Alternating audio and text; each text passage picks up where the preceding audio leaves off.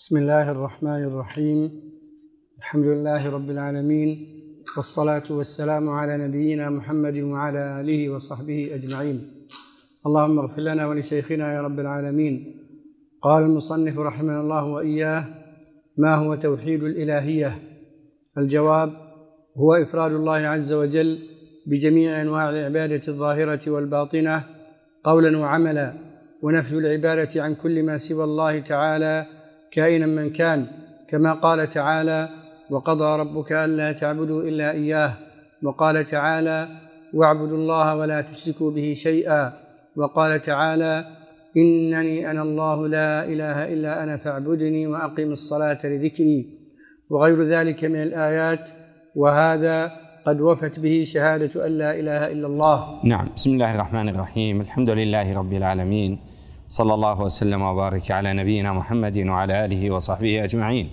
أما بعد فأسأل الله جل وعلا أن يجعلنا وأه وأ وإياكم من أهل توحيده والإيمان به وتحقيق ذلك. عليه نحيا وعليه نموت.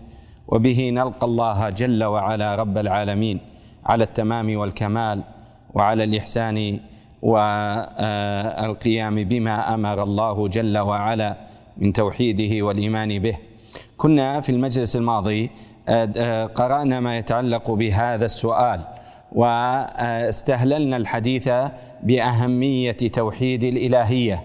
وذلك لما شاعت في هذه الأوقات الشهوات ورغب الناس فيما أوتوا من الدنيا والرغبات واعرضوا عن حق الله جل وعلا الذي لأجله خلقت الأرض والسماوات. وتفصيل الكلام على مسألة توحيد الإلهية من الأهمية بمكان. وكتاب الإمام محمد بن عبد الوهاب رحمه الله تعالى كتاب التوحيد هو في تحقيق هذا النوع من أنواع التوحيد. فهو في تحقيق توحيد لا إله إلا الله توحيد الإلهية ونفي كل ما يضاده أو ينقصه أو يكون مانعا من كماله وتمامه. فمن الأهمية تحقيق ذلك والتعمق فيه وضبطه على الوجه الذي يتأتى للعبد به كمال التوحيد لأن هذا كما قلنا هو الذي جاءت به الرسل وأنزلت به الكتب وهو الذي لأجله خلق الخلق وكما قال الله جل وعلا وما خلقت الجن والإنس إلا ليعبدون هذا من جهة. من جهة معنى توحيد الإلهية الإلهية بمعنى من الإله. والإله من آله يأله فهو فهو إله بمعنى مألوه لأنه على وزن فعال بمعنى مفعول فعال بمعنى مفعول. ككتاب بمعنى مكتوب ككتاب بمعنى مكتوب. وإله إله هي أصل الله. فإن الله أصلها إله. ثم لما أضيفت إليها الألف واللام التي هي لام التعريف حذفت الهمزة في إي إلى حذفت تخفيفا. حذفت تخفيفا. وإله بمعنى المألوه يعني المعبود. وإلهتك إلى بمعنى عبادتك. ولذلك قال الله جل وعلا ويذرك وإلهتك يعني وعبادتك كما في قصة موسى مع فرعون. نعم وأله حقيقتها من التأله وهو التعبد والتنسك والتعبد والتنسك. وتوحيد الإلهية وهو كما ذكر المؤلف رحمه الله تعالى في معناه إفراد الله جل وعلا بأنواع العبادة الظاهرة والباطنة قولا وعملا واعتقادا ونفي العبادة عمن سوى الله تعالى كائنا من كان. نعم فهو تحقيقه أو حقيقه توحيد الإلهية هو إفراد الله جل وعلا بأنواع العبادات. سواء كانت مما يقر في القلب من التعظيم وأعمال القلوب والمحبة والخوف والرجاء نعم أو كان ذلك من الأقوال كالنطق بلا إله إلا الله وعدم صدور من صدور شيء من العبد فيه تسوية غير الله بالله. كشرك الألفاظ ونحوها أو كان ذلك بالأعمال كالصلاه والذبح والطواف والحج والصيام فكل ذلك من العبادات التي لا تصرف إلا لله جل وعلا. فهذا هو تحقيق آه، آه، التوحيد آه، الإلهية. قد جاءت بذلك الآيات والنصوص. إنما إلهكم إله واحد. نعم. ذلك بأن الله هو الحق وأن ما يدعون من دونه الباطل. وفي ذلك آيات كثيرة. وتوحيد الإلهية هو جماع التوحيد. ولذلك قال أهل العلم أنه هو مأخوذ من الربوبية.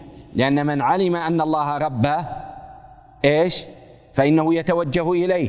من علم أن الله خلقه فإنه يعبده. من علم أن الله اعطاه فإنه يطيعه. أليس كذلك؟ وإنه يحبه وإنه يرجوه وإنه يخافه. فلأجل ذلك كانت التوحيد الإلهية متضمن لتوحيد الربوبية. وتوحيد الإلهية أيضا متضمن لتوحيد الأسماء والصفات.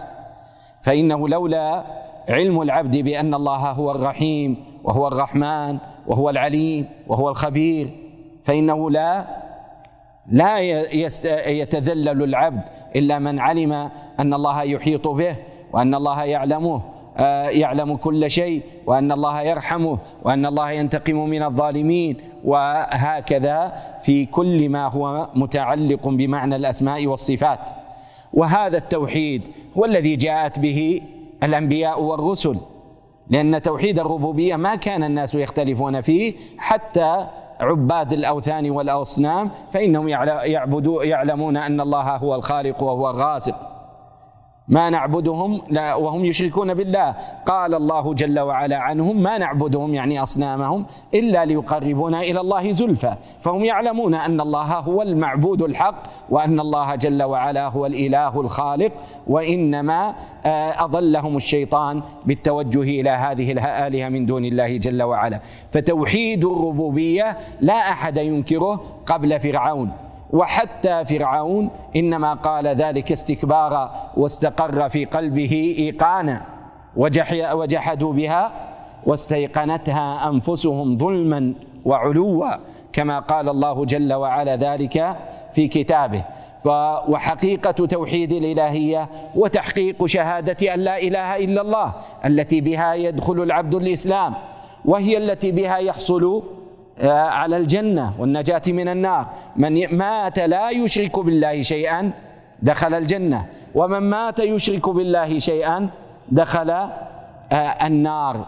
فإذا وهو حقيقته الذي آه، بعث لأجله الرسل وخلق لأجله الخلق. وما خلقت الجن والإنس إلا ليعبدون. تحقيق العبادة الإلهية لله سبحانه وتعالى فكان هذا من أعظم ما يعنى به آه، المكلف ويتفقه فيه الموحد فضلا أو ناهيك بطالب العلم الذي ينبغي أن يكون أكثر تحقيقا لهذه المسائل وعلما بهذه الأبواب واتيانا على تفاصيل آه، ما يتعلق بهذا آه، العلم وهو العلم بالله جل وعلا وتوحيده والإيمان به وتكميل ذلك بما تحصل للعبد النجاة في الدنيا والفوز في الآخرة.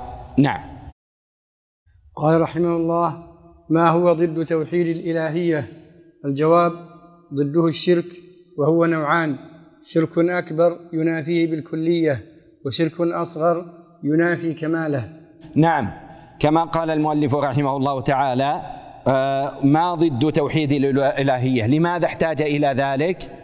لأنه كما قلنا وبضدها تتميز الأشياء والضد بالضد آه، يتضح ويتبين ويظهر. نعم فقال ضده الشرك وحقيقة الشرك من التشريك وهو ضد الانفراد حقيقته المقارنة من آه، آه، شرك في الشيء إذا اشترك فيه ومنه الشرك في الأمور الدنيوية. وحقيقة الشرك هو جعل شريك لله جل وعلا كما عرفه بذلك ابن قتيبة وغيره. وقال ابن تيمية رحمه الله هو أن آه، يصرف لغير الله من المخلوق ما يستحقه الله وحده. فمن صرف لغير الله فمن صرف شيئا لغير الله مما هو من خصائص الله جل وعلا فقد أشرك. وكما قال ابن القيم رحمه الله تعالى هو أن يشرك العبد مع الله غيره في القصد أو في الاعتقاد أو في العمل. ف والعمل يشمل القول أيضا. ومن أحسن ما يقال في ذلك ما ذكره الشيخ بن سعدي رحمه الله لما قال هو أن آه، يشرك العبد مع الله غيره في العبادة أو يعظم مع الله سواه أو يصرف إليه شيء من خصائص الربوبية أو الإلهية. فذلك هو حقيقة الشرك من حيث هو معنى عام. والشرك كما ذكر المؤلف رحمه الله تعالى أنه على نوعين. جاءت بذلك النصوص ودلت عليه الآيات والأحاديث. نعم فشرك أكبر وشرك أصغر. لأن النبي صلى الله عليه وسلم لما قال أخوف ما أخاف عليكم الشرك الأصغر فدل ذلك على أن أن الذي يقابله الشرك الأكبر. والله جل وعلا قال في كتابه ومن لم يحكم بما أنزل الله فأولئك هم الكافرون. قال ابن عباس ليس الكفر الذي تذهبون إليه. يعني إشارة إلى أن الكفر في كتاب الله جل وعلا يحتمل أن يكون أصغر ويمكن أن يكون أكبر. فاذا هذا من جهة حقيقة التفريق أو وجود نوعين من أنواع الإشراك بالله جل وعلا. وسيأتي بيان الفرق بينهما. أشار المؤلف إليها قال شرك أكبر ينافيه بالكلية وشرك أصغر ينافي كماله. وسيتبين ذلك أيضا في السؤالين اللاحقين لهذا السؤال. نعم. ما هو الشرك الأكبر؟ الجواب هو اتخاذ العبد من دون الله ندا يسويه برب العالمين يحبه كحب الله ويخشاه كخشية الله ويلتجئ إليه ويدعوه ويخافه ويرجوه ويرغب إليه ويتوكل عليه أو يطيعه في معصية الله أو يتبعه على غير مرضاة الله وغير ذلك. قال الله تعالى إن الله لا يغفر أن يشرك به ويغفر ما دون ذلك لمن يشاء. ومن يشرك بالله فقد افترى إثما عظيما. وقال تعالى ومن يشرك بالله فقد ضل ضلالا بعيدا. وقال تعالى إنه من يشرك بالله فقد حرم الله عليه الجنة ومأواه النار. وقال تعالى ومن يشرك بالله فكأنما خر من السماء فتخطفه الطير فتخطفه الطير أو تهوي به الريح في مكان سحيق. وغير ذلك من الآيات.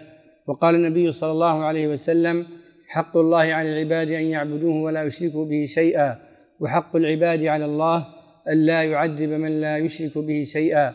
وهو في الصحيحين ويستوي في الخروج بهذا الشرك عن الدين المجاهر به ككفار قريش وغيرهم والمبطن له كالمنافقين المخادعين الذين يظهرون الإسلام ويبطنون الكفر.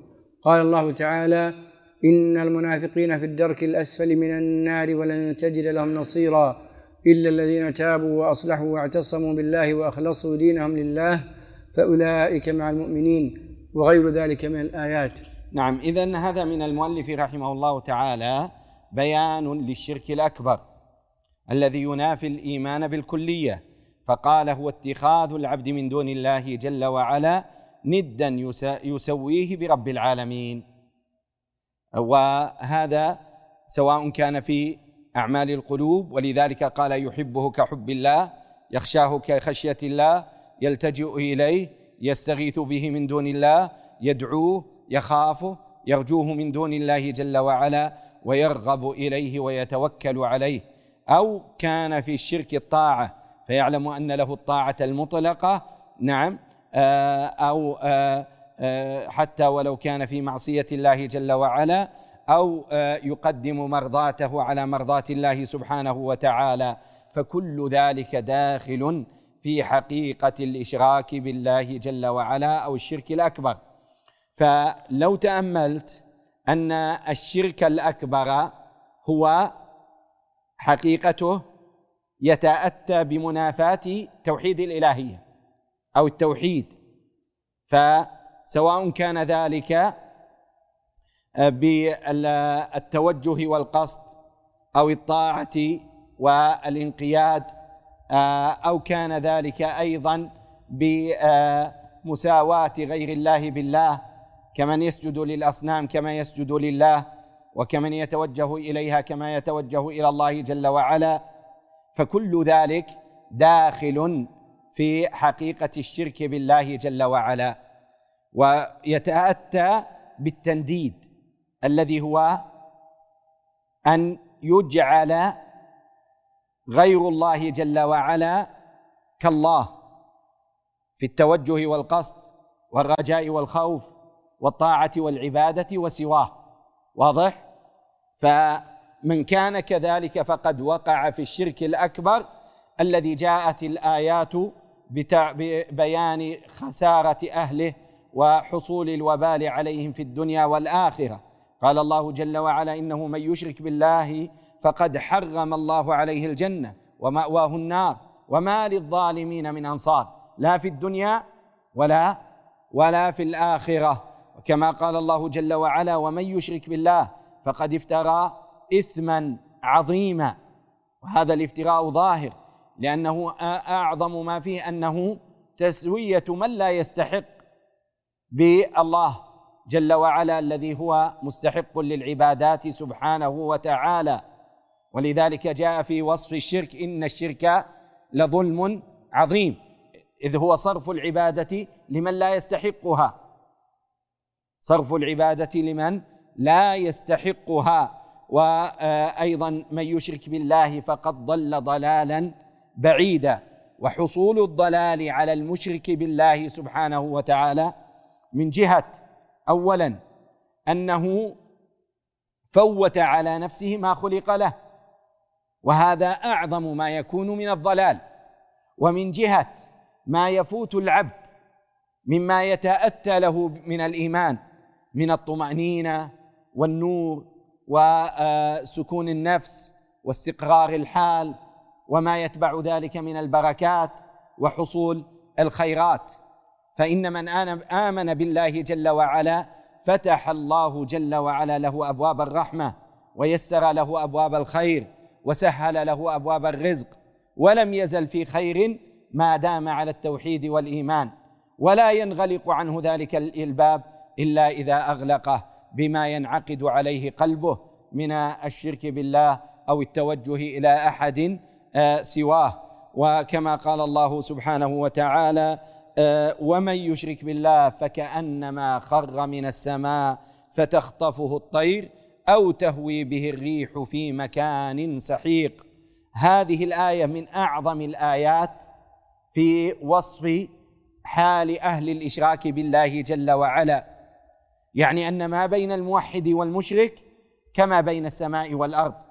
فهل من في السماء كمن في الأرض؟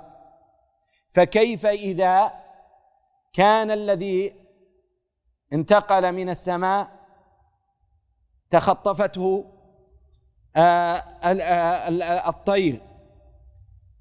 فما يلحق قلبه من التشتت وما يكون فيه من الأهواء وما يدخل عليه من آه، التناقض وما يفوته من الهدى. نعم مع ما يرتكسه في دنياه وينتكس في آخرته فيما يلحقه من العذاب والنكال فلذلك قال أو تهوي به الريح في مكان سحيق. فهو في سحق وبعد وفي ضلال وظلمة وفي شر وسوء مع ما يكون له في الآخرة من العذاب والبعد عن رحمة الله جل وعلا. والشرك بالله سبحانه وتعالى الأكبر يكون في الاعتقاد كمن اعتقد مثلا أن لفلان طاعة مطلقة أو أن يحبه كما يحب الله جل وعلا أو إذا نزلت به نازلة رجا غير الله كما يرجو الله سبحانه وتعالى كما يكون بالأقوال.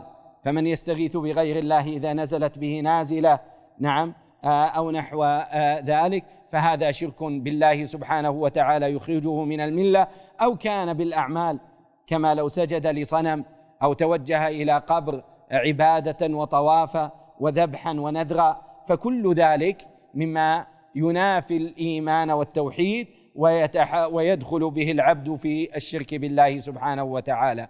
وهو يحصل في ظاهر الأمور كما يحصل في باطنها. فإذا لا يختص التوحيد آه، بالأعمال الباطنة أو الظاهرة كما أن الإشراك بالله جل وعلا يأتي على العبد من آه، فعل وعمل ظاهر وبما يستقر في قلبه من باطن. ولذلك حتى المنافقين الذين يصلون كما يصلي أهل الإسلام وربما يزكون وربما خرجوا معهم في الجهاد لكنهم أبطنوا الشرك بالله والكفر فوقع في قلوبهم آه، ذلك فخرجوا من الملة ووافقوا أهل الكفر بالله جل وعلا. إن المنافقين في الدرك الأسفل من النار.